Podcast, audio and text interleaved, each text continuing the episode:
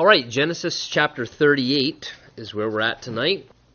Genesis chapter 37, we noticed last time together, basically begins the, the record of the life of this last sort of patriarch that we get uh, in uh, the book of Genesis. We looked at Abraham, then, of course, things transferred to his son Isaac, and then Jacob, of course, who has the 12 sons, which become the 12 tribes of Israel.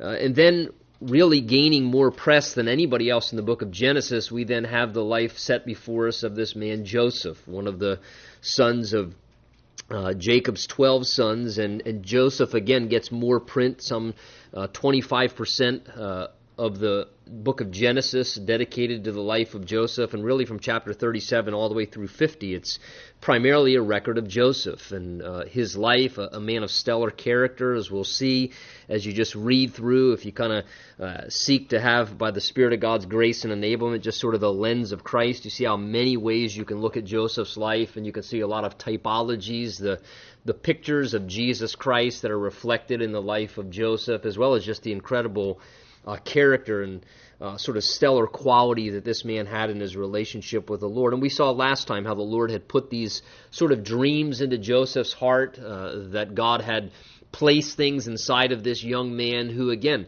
uh, remember, seemed to sort of be the favored son of his father Jacob, and that caused tension in the family life. He was one of the younger brothers.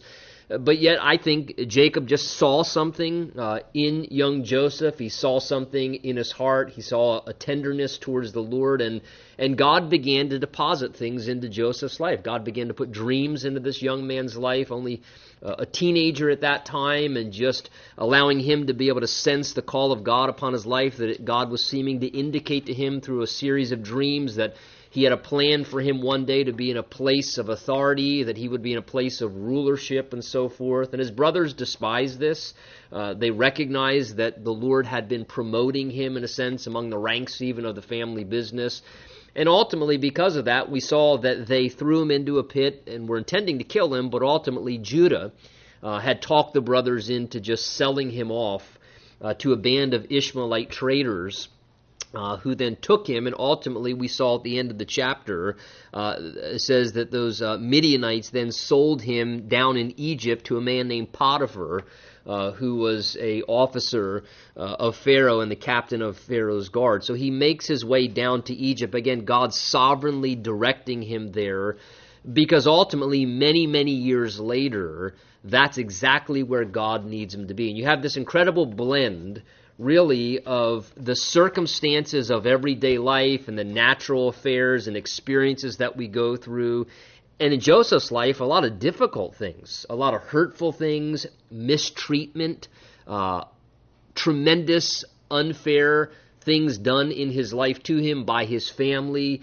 But yet at the same time, you have God superintending over his life and over every circumstance that happens. And again, Psalm 105 literally tells us that he ends up in Egypt because God sent him there. Uh, by the word of the Lord, he was tested, and God literally is is seeking to get Joseph to the destination to be in the right place at the right time that he needs to be, really, because in essence, he then becomes the savior uh, for the Jewish race when a famine strikes the land and they go there, and he's in the right place at the right time where God needs him to be in order to fulfill God's purposes and plans. And it's just a tremendous reminder for us that uh, you know we can go through horrendous things in our lives you know, maybe some of you in this room, you've gone through very painful things, hurtful things, you know, things that have been done to you by your family or by people. And, and we go through things and we think, why, God, did this ever happen? But to realize that though that is a part of living in our fallen world and those things happen, and not necessarily to say that God causes those things, but the amazing thing is, is that God can use all those things. And God has a way of superintending and orchestrating and pulling strings to make everything Ephesians 1 says to work together according to the counsel of his will. And that was the case with the life of Joseph. So Joseph now gets transferred. Uh, he, the brothers go back. They tell Jacob, with remember they took his garment and they put animal blood on it, and they say, "Look, is this your son's?" And, and Jacob now, his father, is left mourning. He thinks Joseph is dead. The brothers think, okay, we've gotten rid of him. We didn't kill him. We don't have to feel guilty about that, but we sold him off. He'll be down in a foreign land, hundreds of miles. We'll never see this dreamer again who we can't stand anyway. And dad thinks he's dead, and they think they've washed their hands of him, which for the next 13 or so years, that's the, the case until ultimately God uh, brings the family reunion back around. But we leave off with that, and then if you've read ahead, you've noticed that chapter 38 is kind of almost this very, and I'll use the term, I think it's fair enough, bizarre parenthetical chapter that then shows up here in the book of Genesis. Because chapter 37 through 50, the focus is predominantly all on Joseph. And in chapter 38 has really in a lot of ways, nothing at all, it seems, to do with Joseph's life. And then it's almost as if, how does that fit in there chronologically? Chapter 37, we're tracking along, we're reading the story of his life. He ends up down the end of verse chapter 37. It tells us that you know Joseph was sold down into Egypt as a slave, and then chapter 39, verse 1, it just picks up right there with Joseph in Potiphar's house. And it's almost as like again, and we know the word of God is inspired, it's profitable, it's inerrant. There's nothing, but in our finite, I find myself as maybe you do sometimes you read the Bible, Lord, what does that chapter have to really, in essence, do with the flow of things chronologically, and and why would it end up being there? And it's almost as like this brief parenthetical. Uh, you know, chapter, almost this interruption that really seems to have no connection to what then begins to happen. My best uh, stab at the possibility of why the Spirit of God recorded this for us is twofold. Number one, you'll see when we get to Genesis chapter 39 that it is a chapter that clearly reveals the impeccable moral character that Joseph has as he resists incredible sexual temptation and esteems his moral purity before God and chooses to do what is right and righteous rather than succumb to his own selfish desires to gratify himself, though it's spread before him on a golden platter the opportunity to gratify himself sexually. Joseph chooses to refrain from that. And he says, How can I do this great wickedness and sin against God? So, in some senses, potentially, it's set before us as a contrast to allow us to realize hey, we, we, can live this way selfishly and ungodly because we'll see chapter 38 it's a very sordid chapter with very unfortunate sexually immoral activity going on within it. Uh, and then chapter 39 is a tremendous contrast of that, showing us both are possible. It is possible to overcome any temptation, the Bible says. No temptation has seized you, seized me, 1 Corinthians 10.13, except such as common to man and it says, and God is faithful. He will never allow us to be tempted beyond what we're able, but with the temptation, He always provides the way of escape so that we can bear up under it. And whether that be in the arena of, again, sexual temptation, or whether that be lying, or whether that be cheating, or stealing, or whatever it may be, it, it's a passage that shows that temptation can be overcome. It can be overcome in our lives. And potentially these two are set next to each other to, to show us a contrast. At times, the Bible does do that. One other reason I would state is this is chapter 38, another reason it has importance is because it follows the line of Messiah. Because we know that Jesus not only came through the Jewish line, but he also came through the family line of the tribe of Judah. And we certainly in the Bible always want to follow the line. That's what the Bible is concerned about, not the genealogy of everyone, but it's always concerned about the genealogy of Jesus and Judah was the family line, the tribe through which Jesus, the messianic line, ultimately comes. And potentially, again, Matthew chapter 1, as it records for us the genealogy of Jesus, includes the fact that uh, Jesus was from Judah and also that he was from Perez, which you'll see at the end of the chapter, uh, and, and through the mother Tamar. And again, potentially, again, as that genealogy is recorded in the New Testament of the, the genealogy of Jesus and where his line came from, it shows us incredibly th- that God is extremely gracious because you have a very imperfect set of human beings who ultimately God orchestrates his perfect, wonderful plan through to ultimately bring about Jesus Christ in this world. And Tamar and Perez end up in that line and when you read the story, you go, "Oh my goodness, that's that's kind of almost kind of embarrassing uh, what took place." But you know, quite honestly, let's be very candid. Uh, even the body of Christ today is pretty messy. Uh, the body of Christ is, is pretty messed up. I mean, don't get me wrong, I think it's the best thing going. I'd much rather be with the family of God than uh, uh, be living, you know, one day in your courts is better than a thousand elsewhere out in the world. Uh, but nonetheless, the body of Christ is a family. Uh, and as a bunch of sinners saved by grace who can sometimes be a little uh, selfish and hypocritical and have our own, you know, issues and idiosyncrasies. Sometimes the body of Christ is pretty messy, but it's amazing how God can still accomplish by His grace His good works, His purposes, and His plans, despite the the messes that we kind of make sometimes. That God says, mm, "Yeah, love's going to have to cover a multitude of sins in that one, but uh."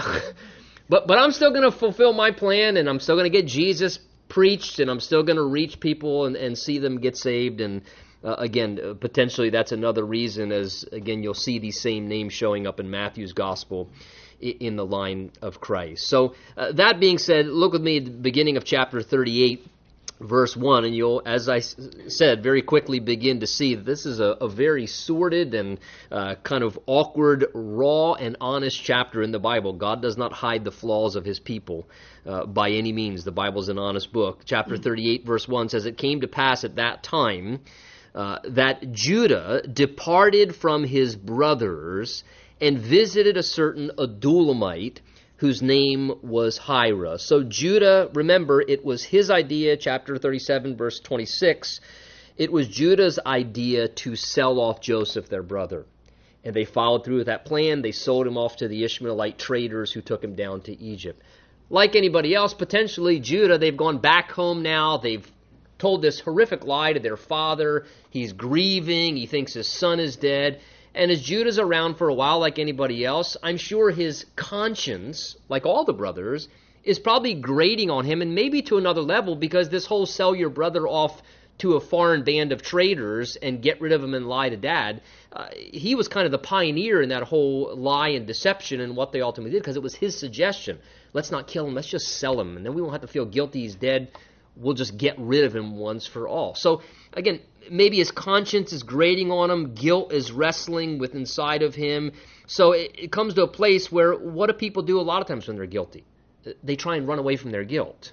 They try and run away anything that reminds them of the reality of their guilt or to try and force them to have to confront and deal with their guilt. So maybe he says, you know what, gosh, you know, being around my brothers and around the homestead and around dad and he's grieving and uh, so he just says, I gotta get out of here. And he thinks like lots of people do, if they just keep running and they just keep escaping and they keep just departing and getting away from the thing that testifies to them that there's guilt in their life, that somehow that will appease their conscience. Well, that, that never works. That, that never ever works. The only thing that works for guilt is the departure of sin from our life and ultimately confessing our errors. Oh, how happy is the man whose transgressions are forgiven, David says. You know, it's only once our sin departs from us that then the guilt complex really works itself out of our system. But again, probably wrestling, maybe no doubt. So he says, I've got to get away from the family. He departs now. He goes to another area for whatever, uh, of, again, possible underlying reasons. He, he meets a man named Hira. Uh, who was an Adullamite, the Bible says. And verse 2 says, Judah saw there among that people group and this is about only really about eight to ten miles from where they lived at. It's just uh, separating himself from the family in a, a, a, district not too far from where they lived. It says he saw there a certain Canaanite whose name was Shua, and he married her and went into her. So he now takes to himself a pagan wife. Always a problem when you're a child of God with the plan of God and the call of God on your life, and you think, but you know what? Uh, I'm into evangelistic dating or evangelistic marriage. Yeah, I'll just I'll win this person and I'll talk to them about my God and through dating I'll share the God never works. I could present to you 15 people who would gladly tell someone who's into evangelistic dating or evangelistic marriage, trust me, it doesn't work on the other side. You'll then live with the struggles of that down the road long term. But Judah here, again, knowing that he shouldn't have for whatever reasons, he finds a Canaanite woman. He wants to be married, so says he marries, and the Holy Spirit's very clear, a Canaanite woman. He, he, he marries a, a woman with pagan practices, idolatrous worship in her life. She's not a follower of God, and obviously you begin to see the byproduct in her family has a tremendous effect because the ki- the kids uh, gravitate towards mom Can- mom's Canaanite tendencies and pagan practices, uh, and, and Judah's desires or ambitions in any way to live for Jehovah God don't seem to have any effect on the family. Instead, they gravitate towards the ungodliness, and that's always the case. I'll tell you that too. That always is the case. Kids will always gravitate towards the ungodliness rather than godliness because it's the sinful tendency inside of us. Well, look what begins to happen in his home life. He gets married, and they begin to conceive and have children. Verse 3 says, So that she conceived and bore a son and called his name Ur, the firstborn. And then she conceived again and bore a son, and they called his name Onan. And then they conceived yet again a third time, and bore a third son, and called his name Shelah. And he was at Chezib, it says, when she bore him. Verse 6, apparently some time passes. They've had these three sons now, and Judah then, uh, as a father would, took a wife for his son Ur, his firstborn son. And the wife's name that he took for his son Ur was Tamar. Verse 7 says, But Ur, Judah's firstborn, notice, was wicked in the sight of the Lord, and the Lord killed him. Now, no explanation there. That's pretty blunt and to the point. Again, what I read of the Bible, God is slow to anger. He's abounding in love. God is incredibly patient. So, exactly what the measure of this young man's wickedness was, again, I say young man, I mean he's married at this point, but exactly what the nature of what he was doing and what you know his level of wickedness was, we're not told. The Bible simply directly says that he was so wicked in the sight of the Lord that God allowed him to die. That, that the Lord allowed him to perish. It literally says that God was involved in it, that the Lord killed him. Uh, what exactly he was doing, we don't know, but we know God's a gracious God, and you've got to be pretty, uh, in a sense, in, entrenched in wickedness for God to respond that way in His sovereignty. Well, verse 8, notice here's how the saga begins to unfold now. Judah, seeing his eldest son has now died, leaving a widow, Tamar, Judah said to Onan, the second-born son, Go into your brother's wife and marry her, and raise up an heir to your brother. Now, this is what was called in that day among the ancient culture the law of the Levirate, or Levirate marriage, which basically comes from a term which means uh, a brother in law. And, and what the law of the Levirate was, it was practiced in that culture. Uh, you'll see it's later on codified even in the Mosaic law in Deuteronomy chapter 5 and other places. There's further explanation. And basically, what the law of the Levirate was that uh, if a uh, a man was married to a woman and died somehow before he was able to give birth to a son, which was essential to A, carry on the name, and B, to receive the inheritance so that the family's inheritance would stay within the family rather than go elsewhere, as well as to carry on the name. Uh, what the law of the Levirate was that then the, the next closest blood relative who was not married as a sense of honor and duty to the family and to the deceased brother, was then, in an honor bound way, to be willing to deny himself to marry his dead brother's widow. And the first son that they had together, in a sense, was considered not his own son, but the dead brother's son to perpetuate the brother's name and to keep the inheritance within a line, as well as that first son was also to be considered the deceased brother's son, because that firstborn son would then be able to raise up and be able to take care of his mother, because in that day, widowhood was extremely dangerous for survival. So that firstborn son was to be, you know, given birth to, and but it wasn't to be considered their son. It was to be considered the brother's son, even though he had perished. And this was a law that was practiced in that day among the ancient culture, even in this time, as well as, again, something God later codifies even in the Mosaic law. There were ways that you could opt out of it, and that's what Deuteronomy 25 describes, but it was a common practice in that day to do an honorable thing among the family. I would say this would you agree? Can you imagine how much more families were probably involved in the considerations of who married who? You know, especially among brothers. You know, I'm, I'm, i have two other brothers. I know. I'm, you think about marrying who? Let's talk about this again. You know, uh, look, let me buy you dinner. Let's discuss this a little more. You know, uh, you know, if your elder brother was the first one getting married, you can guarantee, you know, in ways probably that today families just whatever, you know, just your life, do what you want. Uh, families were involved, and quite honestly, let me say this: I think that was probably a very healthy thing because there probably was a measure of more stewardship and a greater sense of seriousness and sobriety about, hey, you're going to bring that person into our family.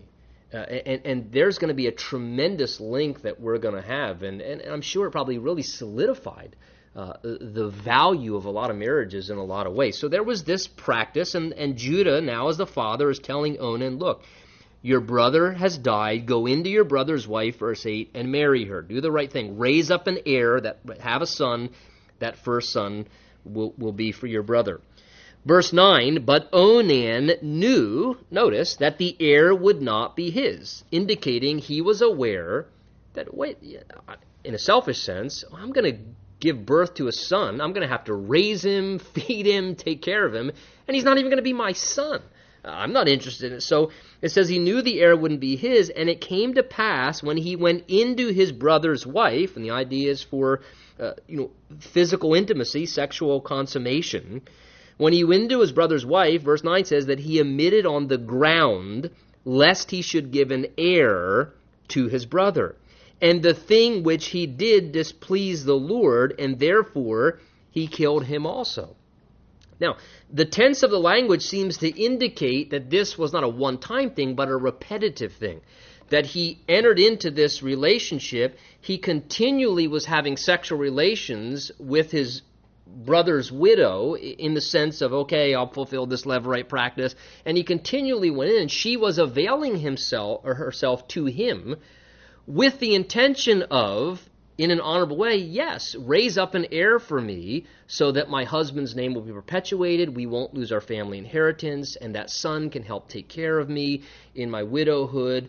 However, he had absolutely no intention on doing the right and noble thing because it says that every time that they were together sexually that he would emit on the ground so that she would not conceive because for his selfish reasons he did not want to raise up an heir and God, being so displeased with this, it says, verse 10, actually took his life.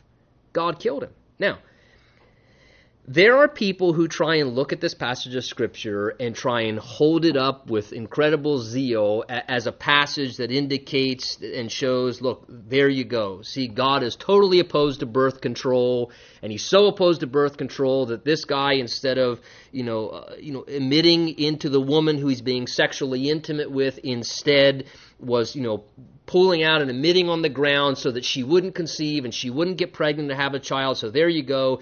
Any form of birth control, God highly despises it. He's so displeased that he killed somebody over that thing. Let me just say this. I think that is an extreme out of balance stretch. And quite honestly, I think you're really torturing the text to try and use as a proof text uh, because of maybe some strong conviction that you have about something and that's the only passage I think you could even get close, remotely close, to try and to try and say that with. And to me, that is again, you can torture any text hard enough to get it to confess to whatever you want. Don't get me wrong. I don't think that's the furthest thing in any way from what God was trying to convey here. What God was highly displeased with, bottom line was simply this is that this man, for his own selfish gratification, was using his brother's wife for sexual fulfillment with no intention of doing the honorable thing which he was supposed to marry her for and to have sexual relationship with her for. The only thing he was doing was utilizing Tamar for his own sexual gratification. And he was just using her for his own sexual fulfillment. And he had no respect for her, no regard for her, and, and did not value her in any way. And he's, in a vulnerable way, in her condition, taking advantage of her using her for the fulfillment of his own selfish gratification alone. And God watches this perpetually, and God dealt with that very severely. To me, you're free to believe what you want. That's what I see God being very displeased with. That God's looking at something that's a beautiful gift created for a man and woman in marriage, something that is designed to be expressed in a healthy, proper way, and not for somebody to use and just take advantage of somebody else for the sole purpose of, I don't care about you an ounce, but I want to use you, period, for my own gratification, for my own personal pleasures and preferences. And, and God, God's very severe about that. And to me, that's what I think the Bible is setting before us here that God had great displeasure with that going on. Because you notice it says he knew the heir wouldn't be his. Uh, that was, wasn't what he was interested in, but he was utilizing in a very rude and harsh way the opportunity to have sexual relations with Tamar. Verse 11 says, And then Judah said to Tamar, his daughter in law, so the father in law speaks to her and says, Remain a widow in your father's house till my son Shelah is grown. So the first husband's died. Unfortunately, Onan, who seems to be just as wicked as his older brother Ur, who it tells us God had to eliminate, uh, both sons are, are pretty wicked. They've both died now. It seems that Shelah, the third son, is quite a bit younger because he says, Remain a widow in your father's house until Shelah is grown. The idea being that he's not ready yet to enter into marriage. Uh, so he's trying to fulfill the obligation he feels as a father in law to grant the next son. But verse 11, notice in uh, his heart, Judah's heart, it seems he's got a little bit of questioning because it says, For he said, lest he die like his brothers also. In other words, he's thinking to himself, Look, I already lost two sons married to this woman. So uh, maybe there's a little more than meets the eye here. So he says, Go home, stay a widow. When Shelah's old enough, then I'll give him to you as your husband, and he'll fulfill the law of Levirate and raise up a seed for our family to perpetuate our name. But he's thinking, you know, I don't know, I'm just trying to create distance. Maybe if I create enough distance, this gal will just stay away from the family, uh, and I won't lose the third of my last three sons. As you can see, that's his mentality. And Tamar went and dwelt in her father's house. Now, in the process of time, verse 12, the daughter uh, of Shua, Judah's wife, died. And Judah was comforted and went up to his sheep shearers at Timnah and his friend Hira the Adullamite. So time goes by, and now Judah's wife dies, uh, and he now is a widow himself. It seems a number of years have passed.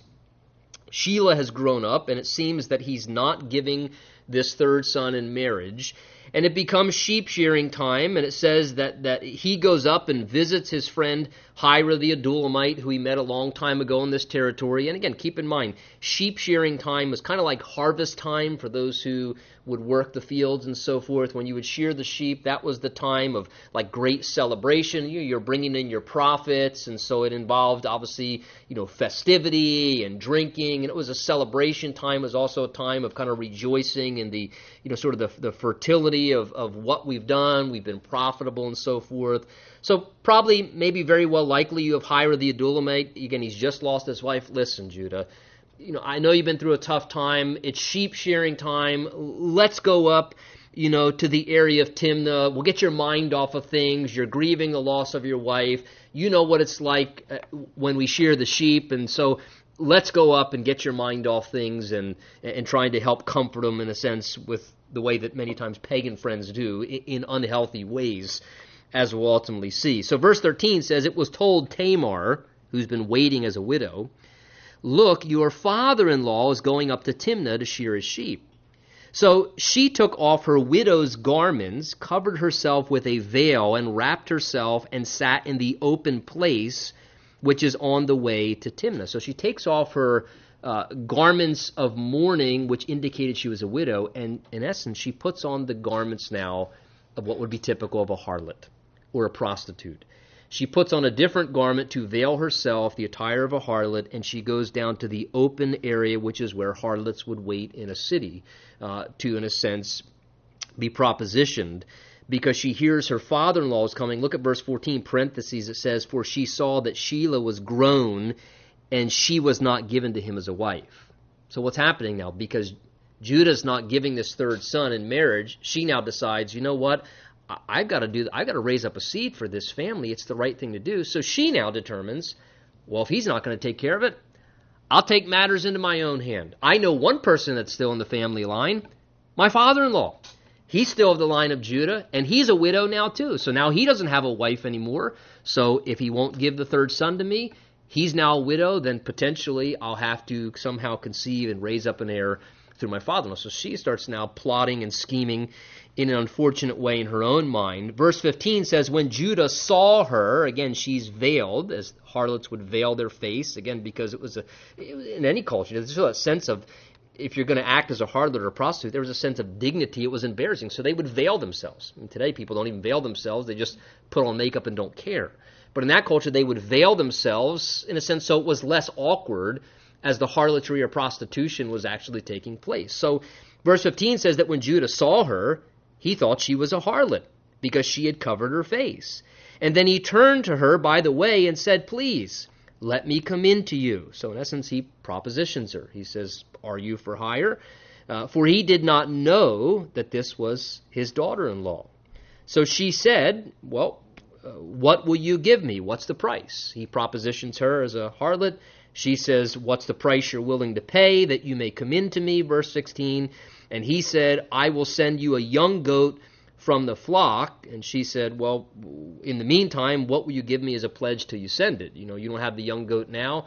Again, they didn't we're going to pay in currency. So he says, Here's what I'll pay. I'll, I'll give you an animal from my flock. And she says, Well, how do I know that you're not going to rip me off and just use me and never send payment? Give me some kind of a pledge to know that you're sincere about making payment uh, for what will take place between us. So she says, What kind of pledge till you send me the animal, the payment? And he said, What pledge shall I give you? So she said, Well, how about your signet and cord? The signet ring was sort of the family identity ring to mark your family line and, and kind of identify, like an initial ring in a sense, as we would think of today. It would mark their property in the wax with a signet ring to identify. Give me your signet ring and a cord and your staff that's in your hand. So he gave them to her, and he went into her, and she conceived by him. So now she's impregnated by her father in law, Judah. So she arose and went away and laid aside her veil, put back on the garments of her widowhood. And Judah sent the young goat by the hand of his friend Adullamite to receive his pledge from the woman's hand, but he did not find her. So after things are over, they go their separate ways. Judah turns to his friend and says, Hey, you know what? I want to have integrity. I said I'd pay this woman for what took place between us you know, I don't want to go back into town. Somebody see me with a harlot. I got a reputation. I'm Judah. You know, I'm a man of God. So I don't want. I don't want to go back. I already been with a harlot, so we got to cover that. So I'll tell you what. Will you go up there, bring the goat, find this woman, pay her for me, so I can kind of save face here. So he sends his friend to go up and bring the animal, but lo and behold, he can't find this harlot sitting in the open square. Why? Because she went home, put back on her widow garments. So he can't find her, and he asks around the men of the place, saying, Where is the harlot who is openly by the roadside? And they said, uh, There's no harlot in this place.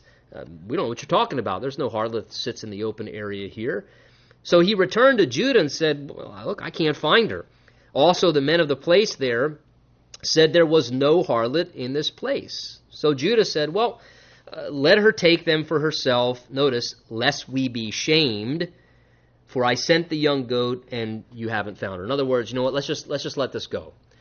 Rather than us make a bigger deal out of it, we tried to do the right thing. We tried to pay her. You couldn't find her. Rather than be exposed, don't anybody know what we did? Rather than be exposed for the thing that we did wrong, let's just keep it under wraps. Whatever. Let's just consider it a wash. We couldn't find her. Uh, let's just be done with it, lest we be shamed. Again, what's he trying to do? He's trying to cover his sin. God never lets that work. You know, the Bible tells us that he who covers his sins in Proverbs says doesn't prosper, but he who confesses and forsakes them receives mercy. And God will never let us. He loves us too much, and especially if you're his kid. If you belong to him, I, you can guarantee you will get away with nothing. I can't tell you what the time frame will be, but it's better to blow the horn as soon as it happens. You fall into sexual morality, blow the horn right away. Did you do something you know you should have done? Blow the horn right away. Because ultimately, if not, God's going to blow the horn because he loves you too much to let that go in your life, and the father disciplines the child that he loves. And it's way more painful, embarrassing, and difficult when God has to sovereignly take over and blow the horn and expose our error than when we do it ourselves. but he's trying to hide. Okay, let's just let this go. We don't want to be shamed. Well, verse 24, look, God's true to his ways. It came to pass about three months after everything happened that Judah was told, saying, Tamar, your daughter in law, check this story out. Hey, Judah, did you know your daughter in law, Tamar, she's played the harlot? Furthermore, she's with a child through her harlotry or prostitution. She's even pregnant now. So Judah said, Bring her out and let her be burned. Now, isn't it amazing? Is it? I mean, you want to talk about the epitome of hypocrisy? She's what? My daughter in law went out and prostituted herself and she's pregnant as the result of her harlotry and prostitution? That put the stakes in the city square and they didn't, you know, when somebody was put to death or burned for adultery, I mean, it was a public show. Get the stakes. Somebody go. You can just hear him. Somebody go get the fire, get the wood, drag her down to the city square. Let's burn her at the stake. I mean, isn't it amazing how bad your sin looks on other people? Again, this is his own sin. But isn't it amazing? Look at the strong response. Isn't it amazing how when somebody else is doing the very thing that you yourself or I myself am guilty of, how bad our sin looks on other people, how strong our reaction is towards other people who do the same thing that we do or who have done the same thing that we have done. I'll tell you something. Sometimes it's a very good indication when you see somebody respond very strongly towards someone's sin or towards people who are doing something wrong. Sometimes to me, there's an eerie bit of revelation in that when somebody feels so strong, I can't believe those people do that. And they, a lot of times it's because there's something nagging in their conscience that they're so sensitive to that area that somehow they just have a very strong reaction to that thing. And it is truly amazing how utterly hypocritical we can be and how bad when we do it, oh, I slipped. I just, oh, I can't believe you. Oh, I just, I do slipped. But when somebody else does it, burn them at the stake. Burn that Christian at the stake. I can't believe they would do that. And just amazing to see this played out in humanity here. So he says, Bring her out, let her be burned. Verse 25, when she was brought out, she sent to her father in law, saying, Imagine this, by the man to whom these belong, I am with child. So she sends out that cord and that staff and the what? The, the signet ring, the, the the very like you know ID ring with his initials in a sense on it, and she says, "Go to my father-in-law and say, look, you know what? I, want to confess. It's I want to indict the man who's the responsible party for my child and this pregnancy, and and, and if I'm going to be burned at the stake, w- we'd like to go down together." you know, our burning love. We just we want we want to go up and smoke together. You know, burn. So she says, "Bring these to my father-in-law." She says, and tell him to the man whom these belong, I'm with child. And she said, Please determine who these are, this signet, oh gosh, and cord and staff. Verse 26 So Judah acknowledged them and said, She has been more righteous than I, because I did not give her notice. He realizes his error. It perpetuated what happened. Again, not saying what Tamar did was right, but he says, Because I did not give to her Shelah my son, and he never knew her again again, ultimately he realized, oh man, shame of face on me. And sadly, on top of being exposed, and again, God will always bring it out, it totally ravaged the relationship. Says he never knew her again. It was so damaging, the complete relationship was destroyed. It says he never knew her again. He parted company, probably could never look her in the face again. And it totally destroyed the family relationship. And man, sin has a way of doing that. It, it, literally, it just says that not only did this happen, but they just they never knew each other ever again. They parted company, and there was never any family relationship anymore, because again of selfish and deceptive actions and how destructive they can be in families. Well, verse 27 says it came to pass at the time then that she was giving birth from this pregnancy that behold twins were in her womb. And so it was when she was giving birth that the one who put out his hand and the midwife took a scarlet thread and bound it on his hand, saying, This one came out first. Again, take notice, they're, they're very serious about the firstborn in this culture. So twins are in her body. Somehow an arm pops out before anything else. So that wait, we got to make sure it's the firstborn. We can't see his face, so they they tie a scarlet thread uh, around the wrist of the child because they were so emphatic about the firstborn in that culture. It matters so much, so they hurry up tie a cord around to make sure, since they can't see the face, who the firstborn is. And she says this one came out first, and then it happened. He drew his hand back. Imagine that, poor mom. And his brother came out unexpectedly. You know, they, they, they switched, and the other one came out first. And she said, How did you break through? it's a good way to get a name, right? So the breach, this breach be upon you. Therefore, they called his name Breakthrough, or Perez, basically. In an interesting way. It makes you wonder how some of us got our names, ultimately. Afterward, his brother came out who had the scarlet thread on his hand, and his name was called Zerah. And again, so the two sons are born again through Judah's line with his daughter-in-law, and it's Perez. You read Matthew chapter one, who ultimately then becomes the son uh, that follows continually the messianic line. Uh, but again, what a would you agree? What a messy, dysfunctional situation. But again, despite again the sins, the failures, the shortcomings of people, what a tremendous reminder that despite all of our imperfections and inconsistencies, God still gets his work done, man. It's amazing the grace of God and how God can, with his grace, still, where sin abounds, grace abounds much more, and he can still fulfill his purposes. And, you know, I just, that should be a tremendous consolation because, you know, oh, but I've done this and I've done that, or I've experienced this. Listen, there's no perfect family, there's no perfect person, and the Lord uses imperfect people, and He can still fulfill His purposes and accomplish His plans. Well, let's look a few verses in the chapter 30, 39 here before we close.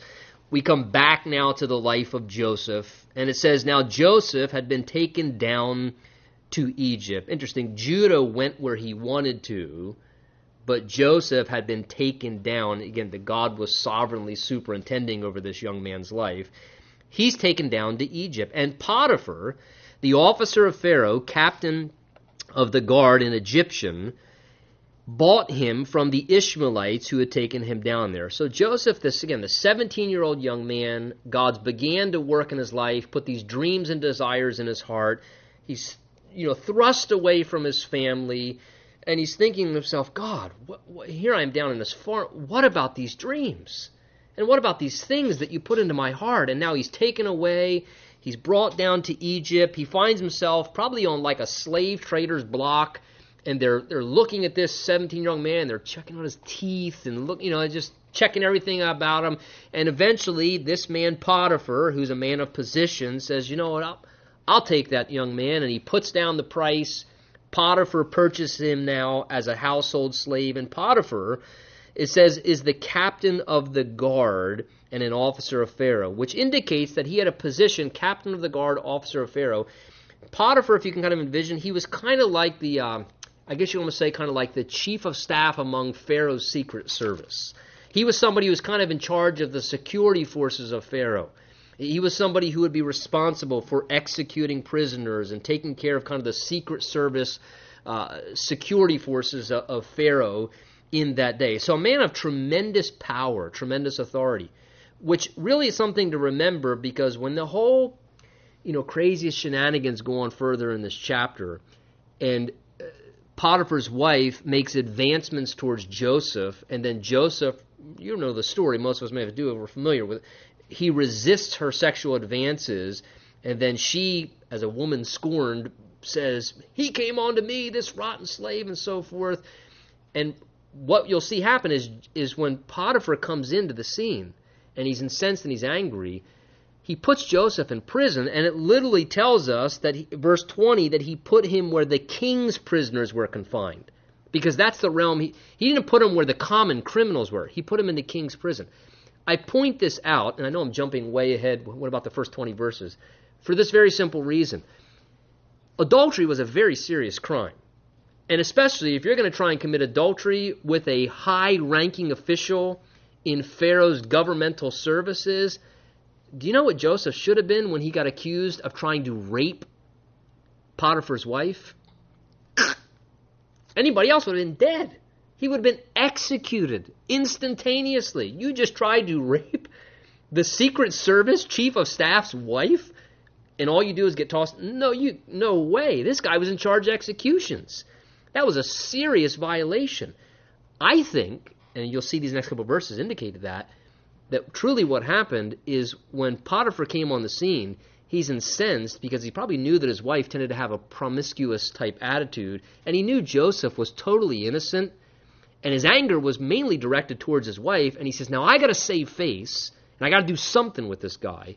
So he sticks him in prison because he knows the guy has integrity because his reputation is spoken for his character, and character is what counts in the long haul. So he sticks him in the king's prison because he wants to preserve his life. And again, you just have God superintending over the whole thing.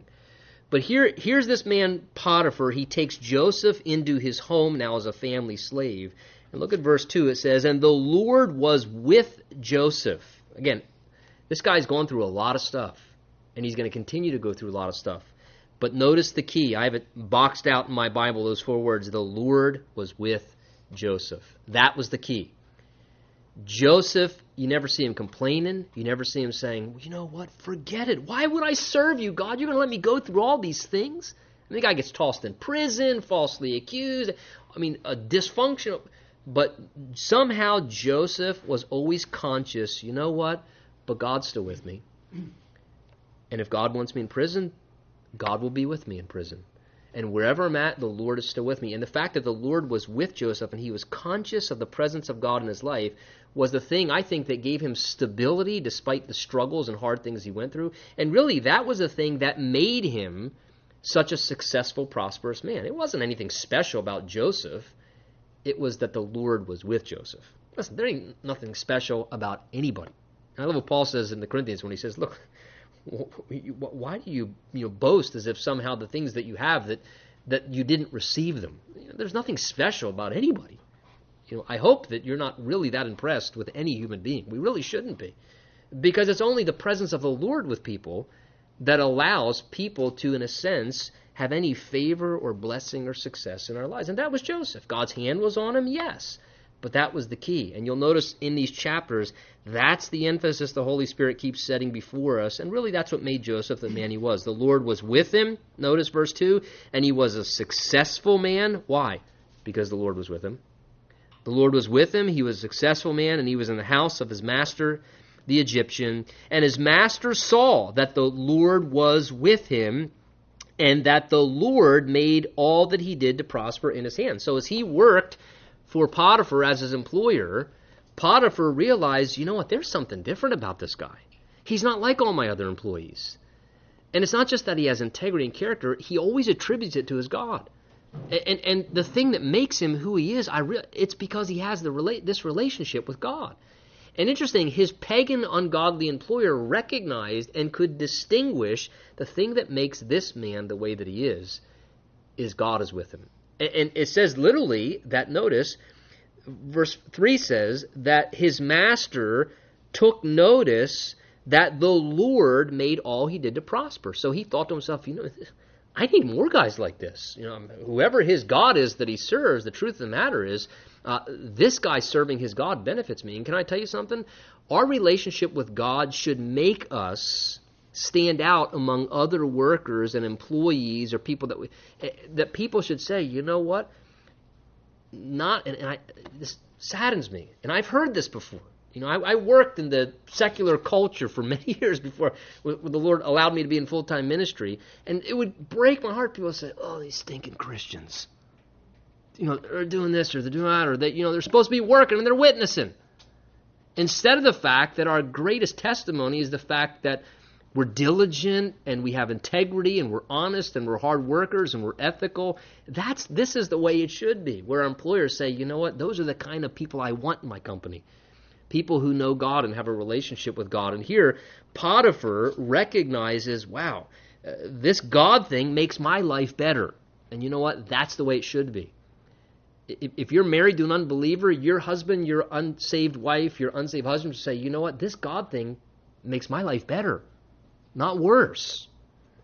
If you have an unsaved boss, your boss, hey, this God thing makes this employee better, not worse. And here, Potiphar recognized that the prosperity and the blessing in his life was the result of Joseph's relationship with God. Verse 4 says, Joseph found favor in his sight and served him, and he made him, look, overseer of his house. And all that he had, he put under Joseph's authority. So, in a sense, the Lord promoted Joseph. Uh, Potiphar said, You know what, man, you're a great steward. He just transitions everything over to him. He says, I don't have to worry about anything. He put everything under Joseph's authority. This young man, God's raising him up, giving him responsibility. He's becoming a good steward. And so it was from the time that he had made him overseer of his house, all that he had, that the Lord blessed the Egyptian's house for Joseph's sake. And the blessing of the Lord was on all that he had in the house and in the field. And thus he left all he had in Joseph's hand. Notice, he did not know what he had except the bread that he had on his dinner table that night. I mean, that's a nice that's a nice type of uh, stewardship to have, taking care of your stuff. I don't have to worry about. I don't worry about anything. Everything I worry about is what's for dinner tonight. Joseph's got everything under control. Man, that is an employer's dream. That's a master's dream to have somebody with that kind of stewardship where you can say, you know what, I don't have to worry about anything. That person is such a good steward. They take such good care of things. I don't have to worry. That is fantastic to be able to have somebody like that who somebody can look at and say, you know what, they can oversee things. When I'm away, I don't have to worry about it. He takes care of everything. He's a good steward. And interesting to me that it even says here, notice the Lord blessed, verse 5, the Egyptian's house for Joseph's sake. And you know what? I think the Lord at times can bless maybe the place of our employment or can bless the area of our stewardship. And for for the sake of who we are and the Lord being in our lives, he can bring blessing and prosperity to someone else. I love how it says the Lord blessed the Egyptian's house for Joseph's sake. To me, I want to put it under the Lord blesses for Jesus' sake. And for Jesus' sake being in our lives, the blessing of the Lord can be on things, whether it's in business, whether it's other areas of oversight, that for Jesus' sake, people should be able to say, wow, you know what, this Jesus thing, it makes my life better, not worse. Uh, this Jesus thing makes my life wonderful listen, I really have a firm conviction that as the body of Christ and as Christians, that we should be a blessing in our culture, not a burden. I, I think that in the culture, we should bring a blessing to the culture. That, that our culture, I understand that there, there's the, the, the antagonism toward the name of Jesus and what we stand for, but by the same token, I think that as believers, as we love the Lord and we're servant hearted and we're good stewards and so forth, and the blessing of the Lord is on our life, that as we go out into our world, people should sense the blessing of the Lord coming from our life and who we are, our character, and the way that we handle our affairs and do things, where we're not a burden on society, but that we're a blessing on society. Jesus said it's more blessed to give than it is to receive. And people would look at Christians as they're not, oh, they're the people are always trying to get something. Instead of, no, those people are always trying to give something. They always seem to want to give and be a blessing. And that, I think, is the heart that the Lord ultimately wants to flow out of us in our world to be able to see that. So here's the Lord. He's put Joseph into this spot. And what's he doing? He's preparing Joseph, right? He's developing character in the small sphere of Potiphar's house. What's Joseph learning? Stewardship. And he's learning it right there in the place where he's at because ultimately he's going to do what? He's going to be right next to right hand man next to Pharaoh, overseeing the granaries of the entire empire of Egypt and the known world at that day. But how did he get prepared for it? In the small things. In the place of his employment, he was handling the little things. Jesus said, He who is faithful in little will be faithful in much. If we're not faithful in the sphere where we're at, God says, You won't be faithful in bigger things. Well, you know, when I get that big opportunity, then I'm going to really get serious. You know, once God advances me, then I'm going to I'm going to really be die hard then. And and sometimes we have one and God says no no no. Right where you're at with whatever responsibility and oversight and stewardship you have, be as faithful as possible in that. And God takes notice of that. And God says, because if you can be faithful there and content being faithful in that, God says that is my assurance that that because see it's a character thing. It's not an opportunity thing. It's a character thing. Stewardship is a character thing. Integrity is a character thing. Good oversight and responsibility and, and seriousness and, and that's a character thing. And whether it's with a dollar or a million dollars, or whether it's with, you know, managing three people or 3,000 people, it's a character thing. And God says, if you have that character there and you're, you care enough to be like that there, then if I put you here and I add this, this, and this, that same character will just flow forth and you'll be able to handle the bigger thing. And God's taking Joseph through all these things. He has no idea what God's preparing him for. And can I tell you this? Wherever you're at, whatever God's doing for your life, I promise you this He is always, He's never doing anything, He is preparing you for the thing that's ahead. I don't know what it is for your life. I don't even know what it is for my life. I'm always trying to figure that out. But He's always preparing us for the thing ahead. So be a good steward where the Lord has you. God's developing Joseph, and we'll watch as the Lord is developing his character. He's preparing him for what's ahead. He's going to go through challenges and hard things, as he already has. But all those hard things he goes through, none of them are harder than, and hear me as I say this, none of those are harder than being in a place of great responsibility and not having the character to handle it. That's worse. To go through difficulties and let God develop character so you're prepared to handle what one day you're going to handle, there's nothing as hard as not having the right character and then having responsibility and opportunity put upon you. And if you don't have the right character, it's going to crumble. And the whole house of cards is going to come falling in. And the tragedy is, usually, we're not just the one that suffers. Everybody else that we are interacting with, they get destroyed in the process. So, you know what? Is God working in your life? Praise the Lord. He's doing it for you and everybody that He's affecting around you.